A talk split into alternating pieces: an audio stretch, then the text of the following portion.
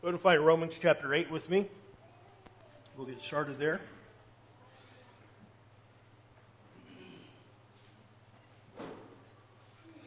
Romans chapter 8. Let's jump into it. Two questions to get to tonight. Question number one What does it mean for the Spirit to intercede? Uh, and then there's a little more to the question Must we speak in order for it to happen, or can the Spirit hear our thoughts? Let's get our feet under us here in Romans 8. Uh, Romans 8 has been called the, the high point of the Bible. Um, in short, Romans 8 is about life in the Spirit. Uh, in chapter 7, Paul is preoccupied with the place of law in Romans chapter 7. And he upholds the law as holy and righteous and good, but the law is also insufficient.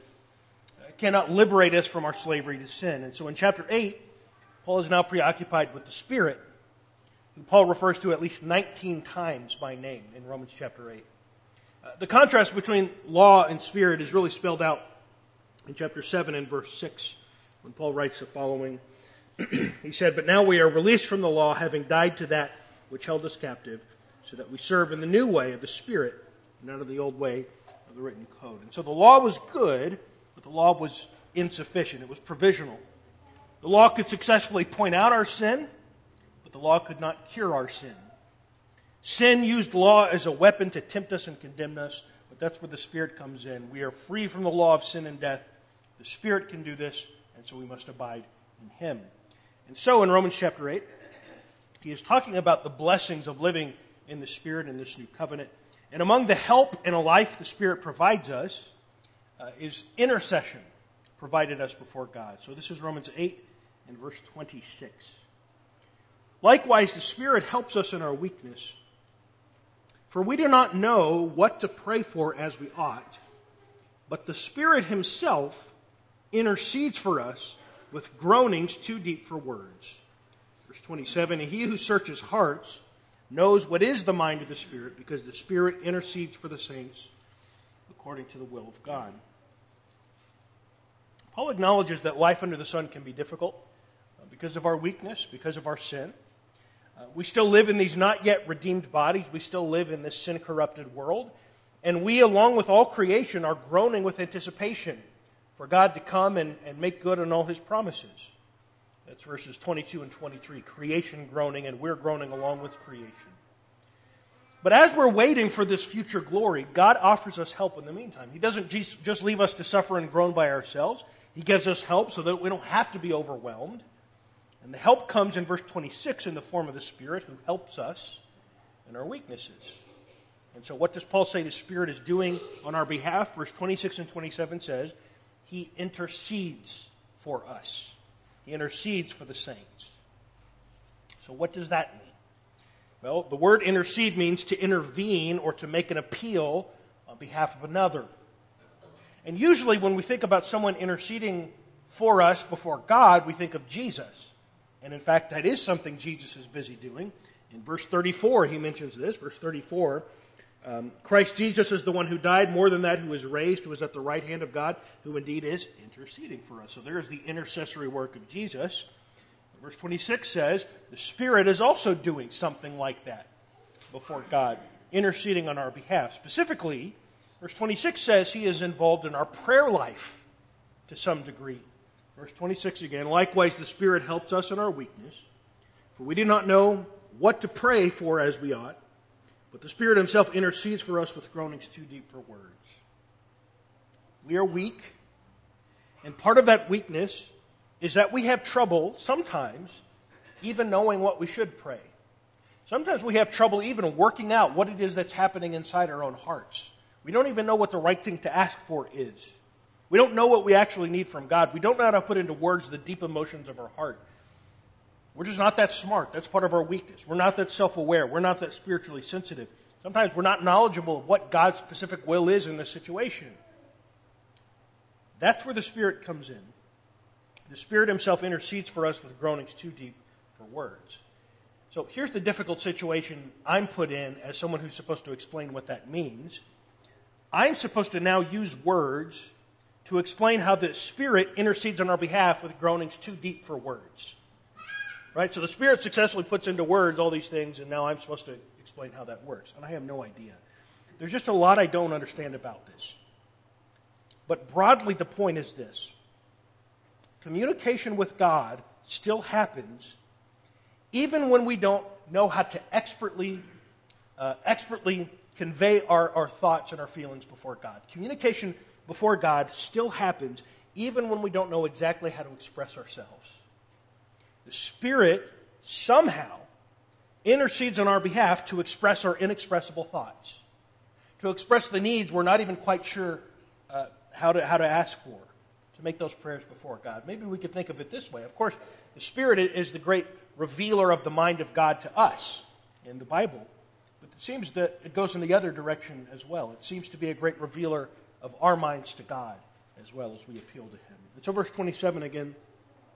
And he who searches hearts knows what is in the mind of what is the mind of the Spirit, because the Spirit intercedes for the saints according to the will of God. So, verse 26 concentrates on the Spirit expressing the inexpressible. But verse 27 emphasizes that God understands all of this. He understands the Spirit's groanings. He who searches hearts here is the omniscient God, the God who looks on the heart. He doesn't need perfectly phrased, perfectly eloquent prayers in order to know our hearts and in order to know what we really need. That's what I take from these verses. So, to return to our question, I think the answer is that the Spirit can discern not just our words, but the Spirit can discern our groanings. That is, the sort of subverbalized, the non verbalized thing. The Spirit can discern our thoughts, the groanings we have trouble articulating. In prayer, we try our best to express ourselves to God, express what it is we're, we're in, express what it is we think we need. And we try our best to ask God to give us what we need. But I think part of what these verses do is give us comfort from the fact that the effectiveness of our prayers does not depend on our eloquence. The effectiveness of our prayers does not depend on our eloquence. Never, ever, ever use this as an excuse not to pray. Well, I don't know what to say. Or I'm not well spoken. Just pray. Just pour out your heart to God. Try to know His will as well as you possibly can. And try to submit yourself before Him. And always speak to Him with the assurance that God can make sense of our nonsense. That's my crack at that. That's what I think it means for the Spirit to intercede. I think He even knows our deepest thoughts and deepest groanings. Second question. More, uh, more time spent on this one. What does the Bible say about the occult and witchcraft? About witchcraft and the occult? A little background to this question. Um, attached to this question uh, was an article called Why Paganism and Witchcraft Are Making a Comeback. Um, the article says uh, statistics are hard to come by for the movement since there's a real lack of formal organization. There's not a church of witchcraft or anything like that. There's a lot of solitary practitioners sort of doing their own thing. But here's what we can kind of cobble together from this and that study. A 1990 study estimated there were about 8,000 adherents of Wicca, which is sort of a brand of, of, of witchcraft. 8,000 adherents in the year 1990. A 2008 U.S. Census that tried to track religious affiliation put that number at 342,000, which is quite a leap. And then a 2014 Pew study increased that estimate even more. I couldn't find a clear number there, but it said it had grown even since then. And so, all of that is to say that the occult and witchcraft have uh, grown in popularity over the last few decades. Now, to begin with, what exactly are we even talking about when we're talking about this? Witchcraft, the occult, paganism, whatever. I think we can kind of associate some superficial trappings of these things and get some idea. You know, you can imagine someone casting spells, someone burning incense, someone invoking some ancient pagan or nature deity or something. But what are we really talking about here? Again, there, there's difficulty pigeonholing a movement that is so varied and lacks any kind of institutional structure. Um, in, the, in the article, one, one person interviewed said, The religion is individualistic in so many ways. You can do your own thing. It's not signing on to an institutional religion, it's not signing on to a set of actions or a belief you must adhere to. And so all of that makes it quite difficult to define this exactly. But what do these divergent things have in common? I think we can say this at least. They are attempting at grasping at the mystical and spiritual world. That's, at the very least, I think what we can say they're trying to do. They're attempting to grasp at a sort of unseen world, at uh, the mystical and the spiritual. A lot of this falls under what used to be called sort of New Age spirituality. Um, but more specifically, here's what, here's what I think is happening.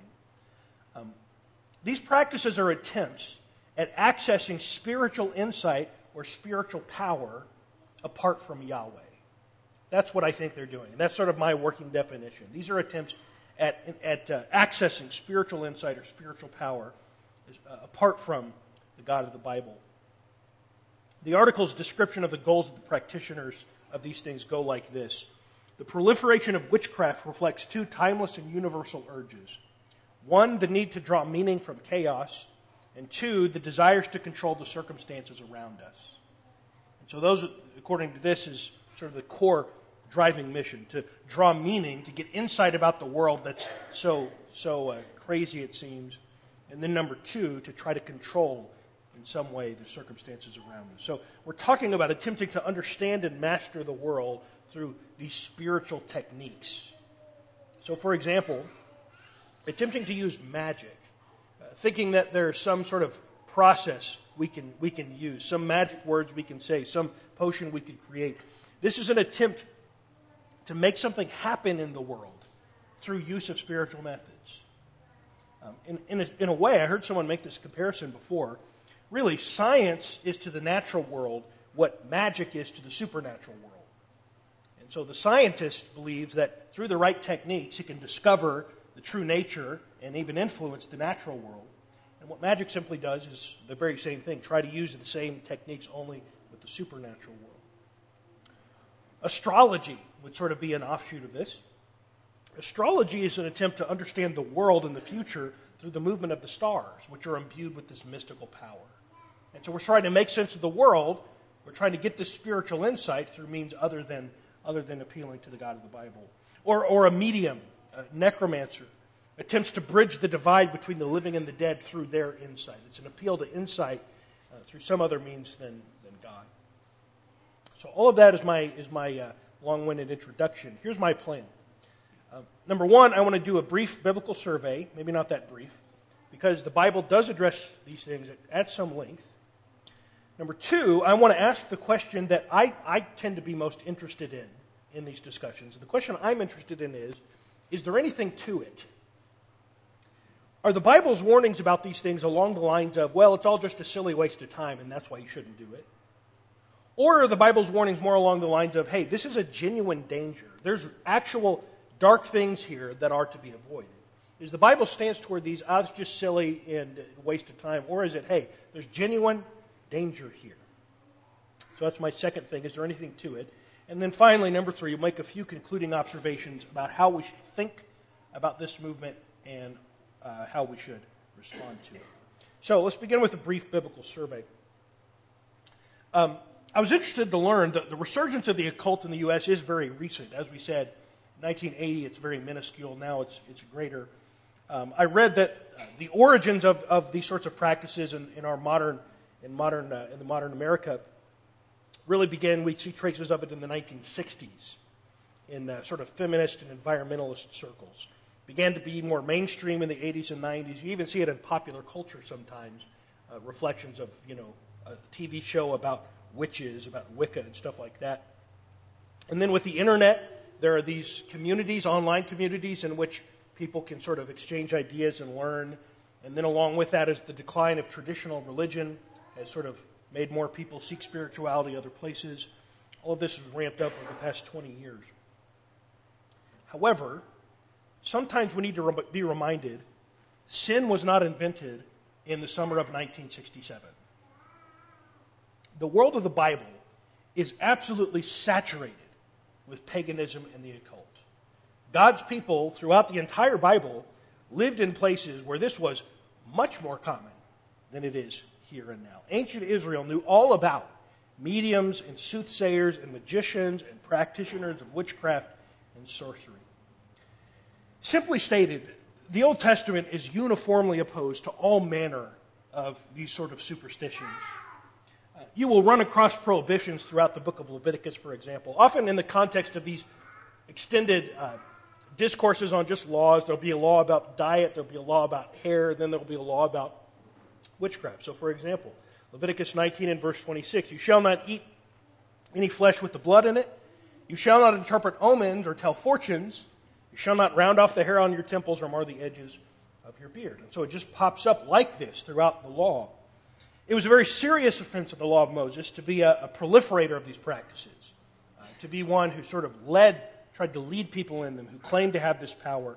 And so Leviticus 20 and verse 27 a man or woman who is a medium or a necromancer, one who claimed to be able to speak to the dead, shall surely be put to death. They, shall be stoned with stones, and their blood shall be upon them. I want to ask you to turn with me to Deuteronomy 18, because this is a little bit longer, um, longer passage. Deuteronomy 18 and verse 9.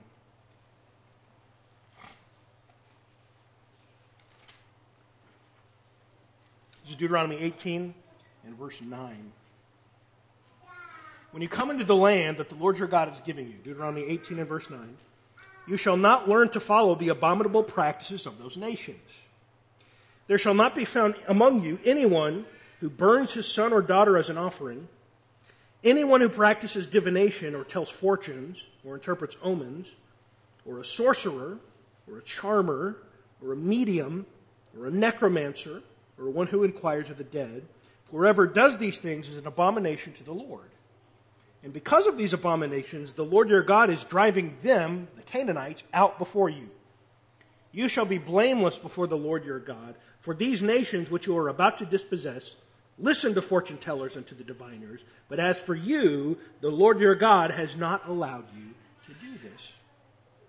So, separation from these practices is one of the important marks separating Israel from their Canaanite, Canaanite neighbors. These practices are one of the chief sins for which God is judging these Canaanite nations and casting them out of Canaan.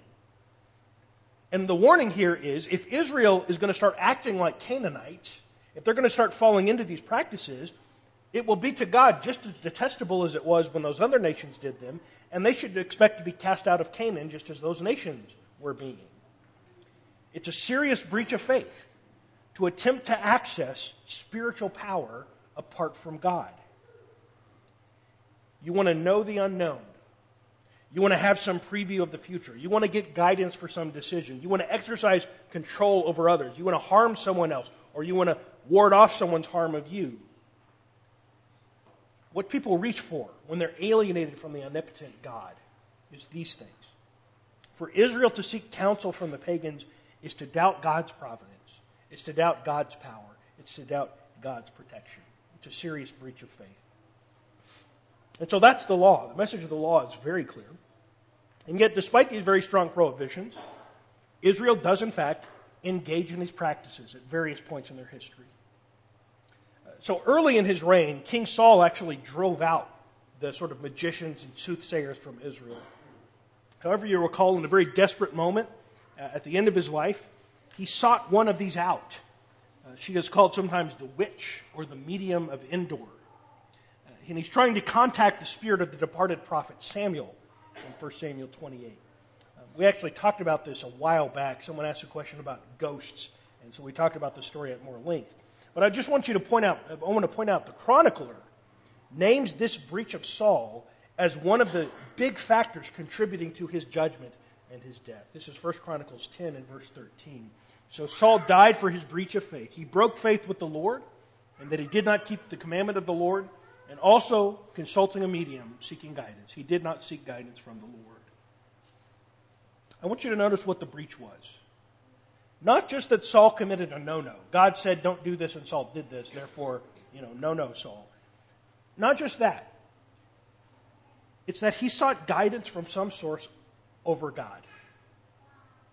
God's prohibitions against this stuff is rooted in the idea that He wants us to seek knowledge and insight and power through Him alone and no other source.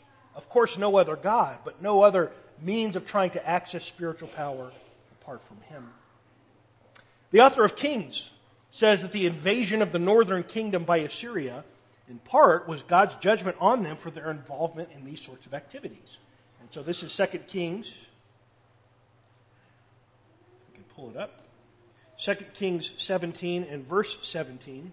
And they burned their sons and daughters as offerings and used divination and omens and sold themselves to do evil in the sight of the Lord, provoking him to anger. Therefore, the Lord was very angry with Israel and removed them out of his sight.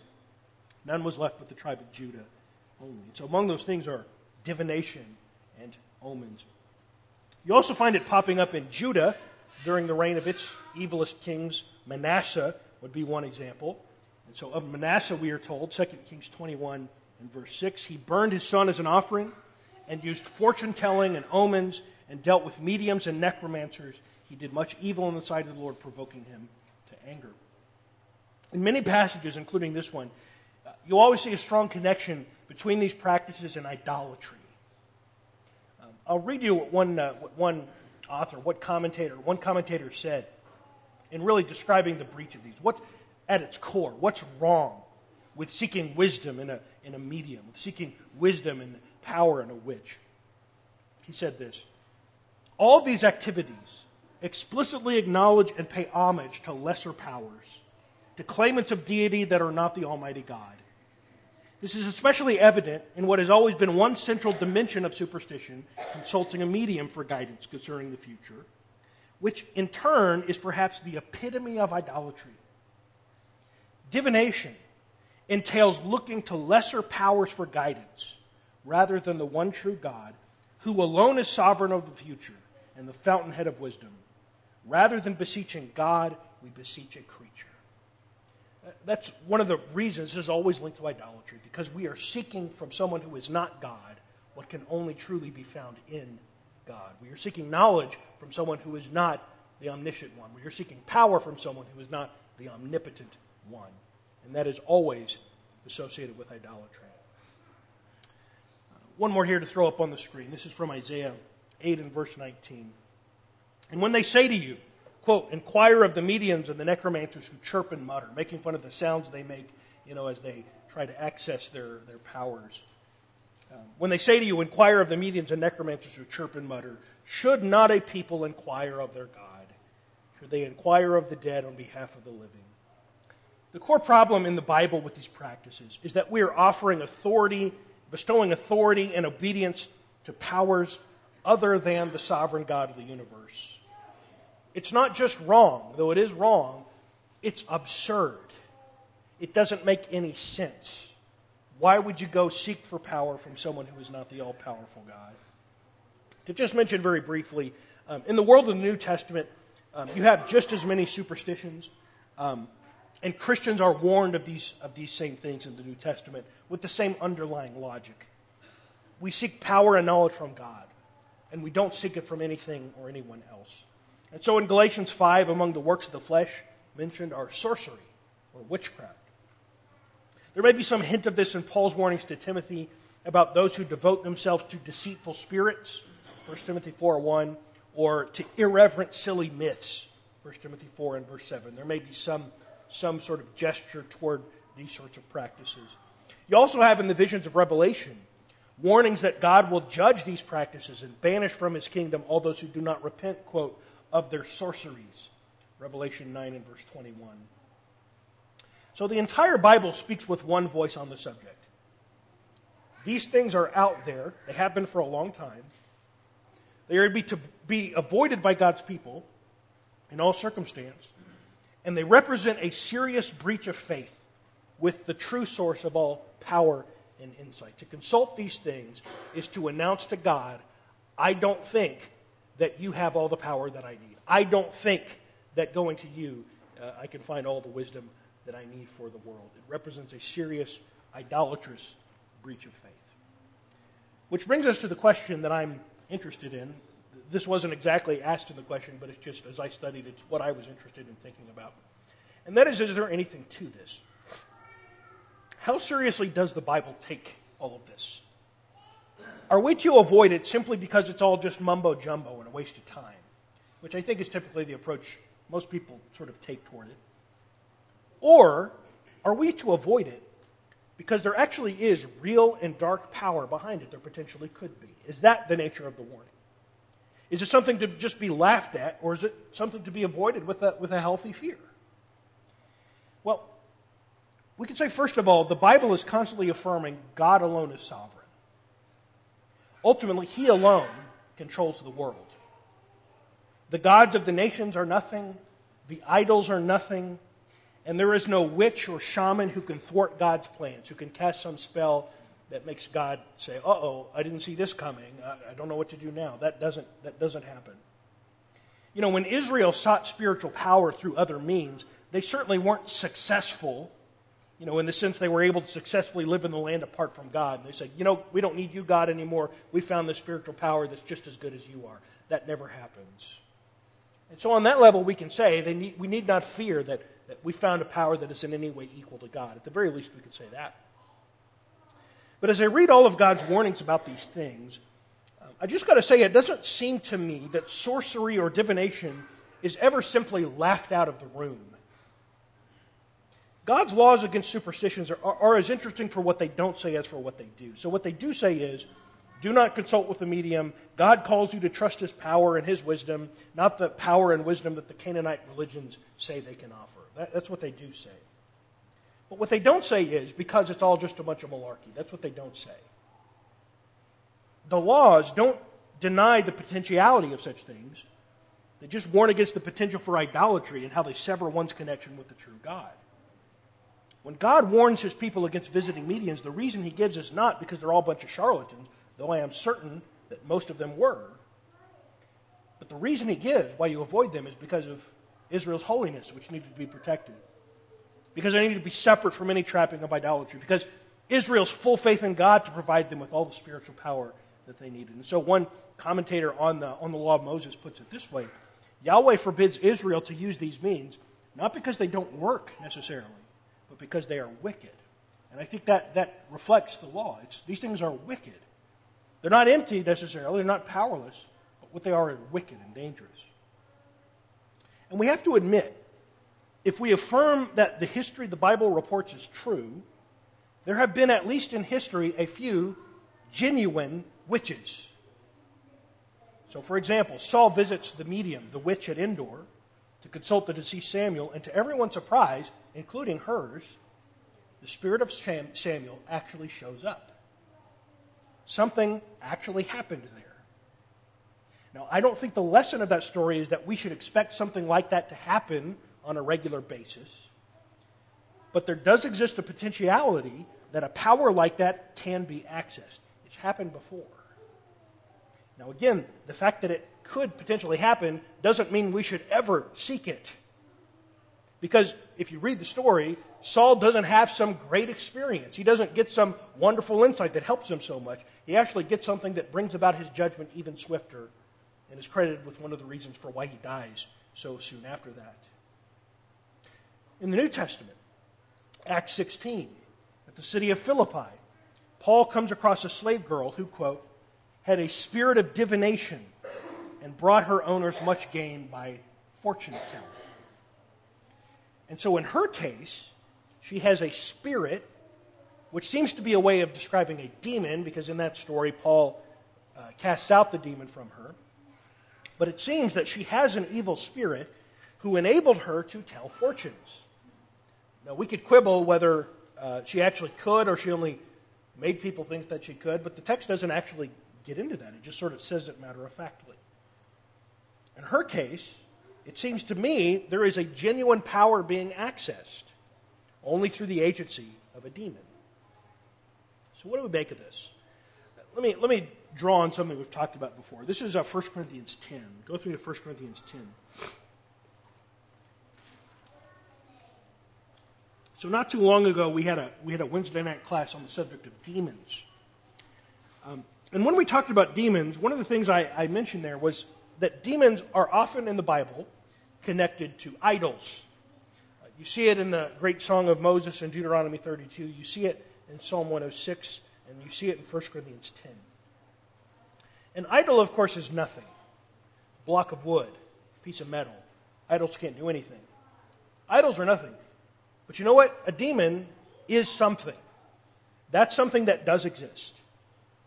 And if the demonic are actually behind the idol, then actually an idol kind of is something after all. So in 1 Corinthians 10, Paul is in the midst of this long passage about what to do about the issue of eating meat that's been sacrificed to idols. It was a real issue in Corinth among this group that consisted of a lot of former idolaters. And, and what he's, who he's addressing are people who are just a little bit too gung ho about all of this. And they're saying, you know, idols aren't real. Nothing magic happens to the meat if you kill it and sacrifice to an idol. Everyone knows that's, that's fine. And so, you know, the idol's temple, that has the best steak in town. What's the big deal? We go down, we get our meat, we bring it home, let's eat, and just forget about the whole thing. And what Paul says in 1 Corinthians 10 basically to that crowd is you need to tap the brakes on that. This is 1 Corinthians 10 and verse 14. Therefore, my beloved, flee from idolatry. I speak as to sensible people. Judge for yourselves what I say. The cup of blessing that we bless, is it not a participation in the blood of Christ? The bread that we break, is it not a participation in the body of Christ? Because there is one bread, we who are many are one body, for we all partake of the one bread. Consider the people of Israel. Are not those who eat the sacrifices participants in the altar? What do I imply then? That food offered to idols is anything or that an idol is anything? No. I imply that what pagans sacrifice they offer to demons and not to God. I do not want you to be participants with demons. You cannot drink the cup of the Lord and the cup of demons. You cannot partake of the table of the Lord and the table of demons. So understand what he says here. He holds up for comparison three types of religious meals um, the Lord's Supper, um, Jewish feasts, and then pagan sacrificial meals. And what they all three have in common is that the worshippers involved in those meals claim it creates a special connection between them and God. And so, verse 16 and 17, those who partake in the Lord's Supper become participants with Christ in that meal. It's a sacred meal. Verse 18, Jews who eat the sacrifices that they make to their God express gratitude and devotion to their God as they do. There's a connection made between the eaters of, of the meal and the one it was killed, the, the meal was killed and sacrificed to. In verse 19, what Paul says is just apply the same logic to the pagan sacrifices.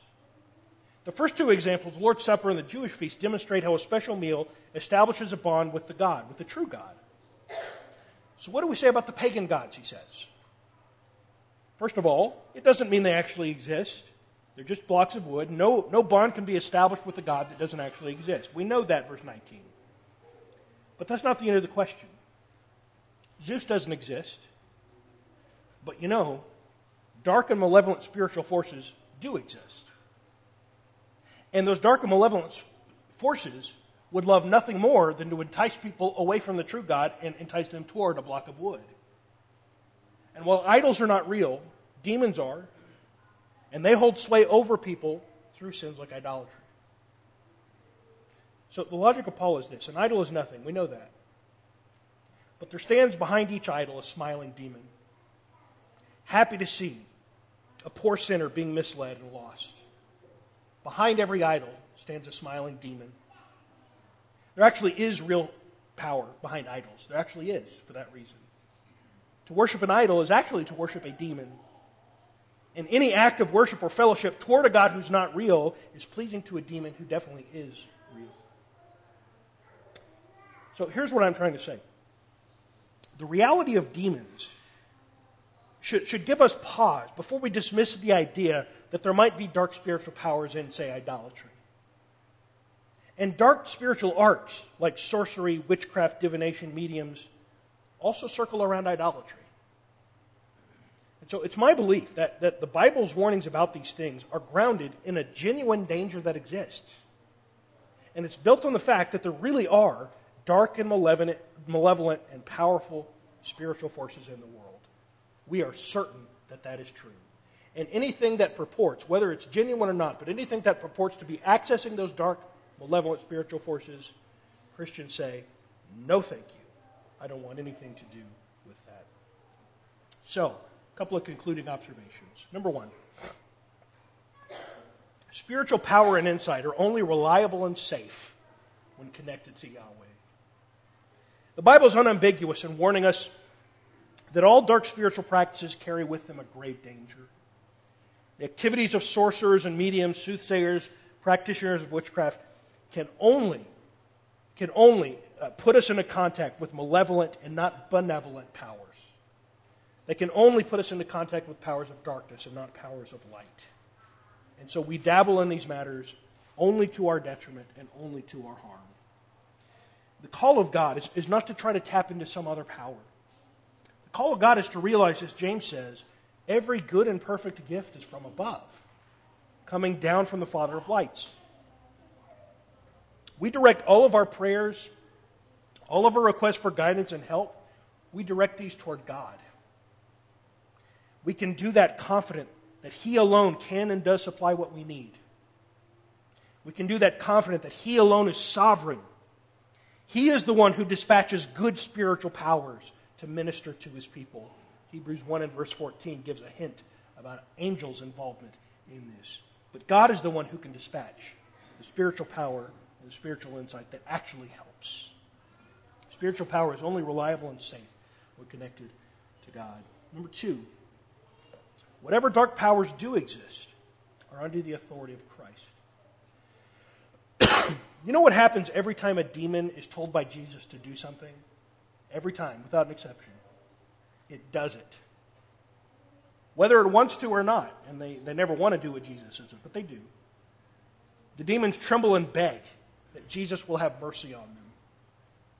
And they're all compelled to do whatever Jesus tells them to do. In Mark 3 and verse 27, Jesus describes himself as a strong man who's capable of tying up Satan and plundering his house. And so we need to say, as, as I've sort of built this up, and I do want to instill us with a healthy fear of these sorts of things, but at the same time, we need to say, Jesus has freed us from servitude toward and fear of the spiritual realm. Dark powers do exist. We serve the one who has mastered all of them.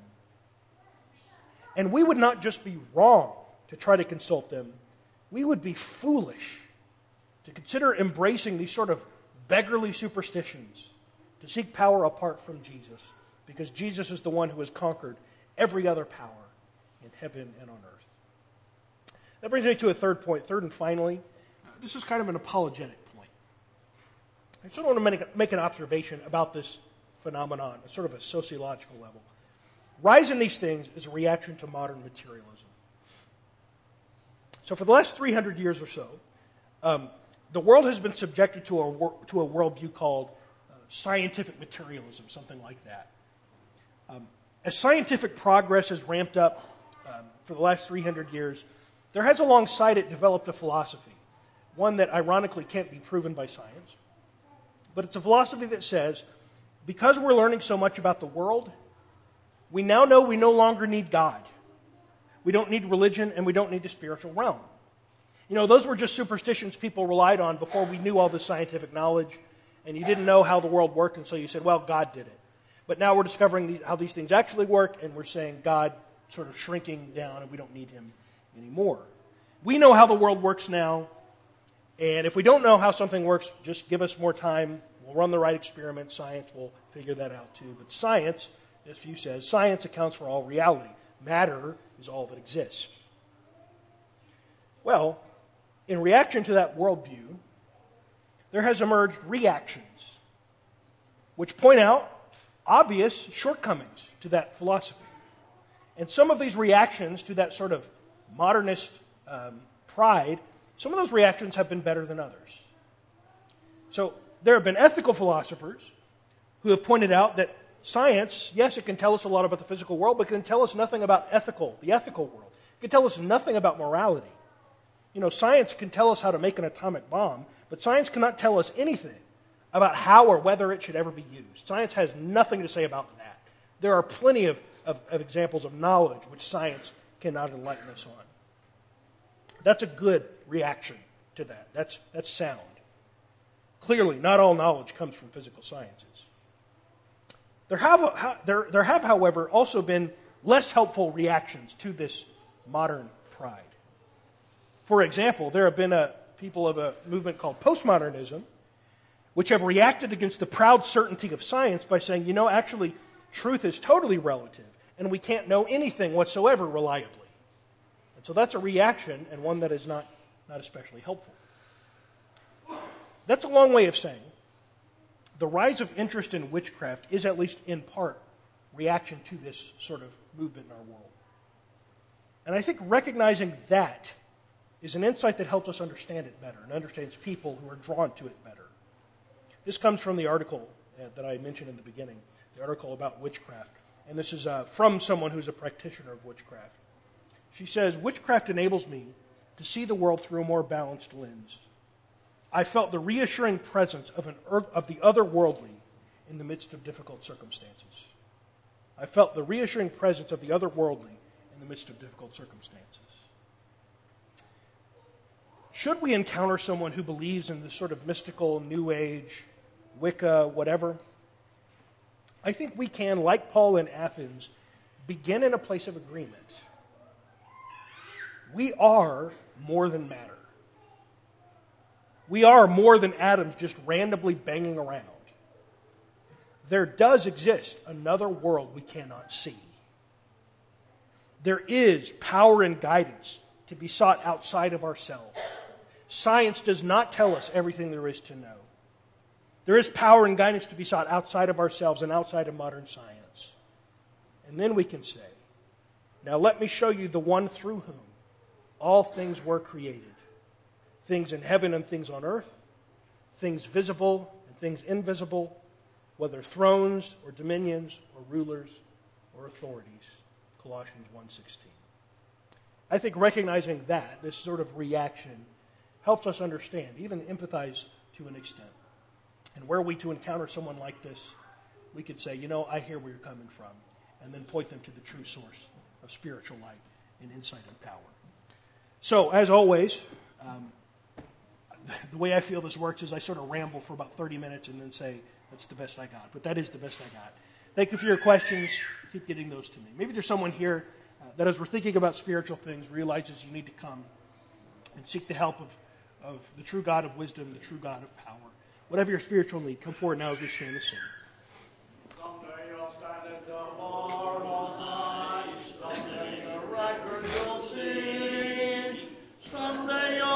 Answer the question of life.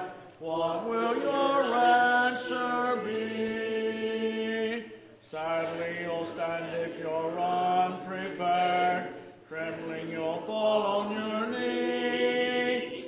Facing the sentence of life or of death. What will that sentence be?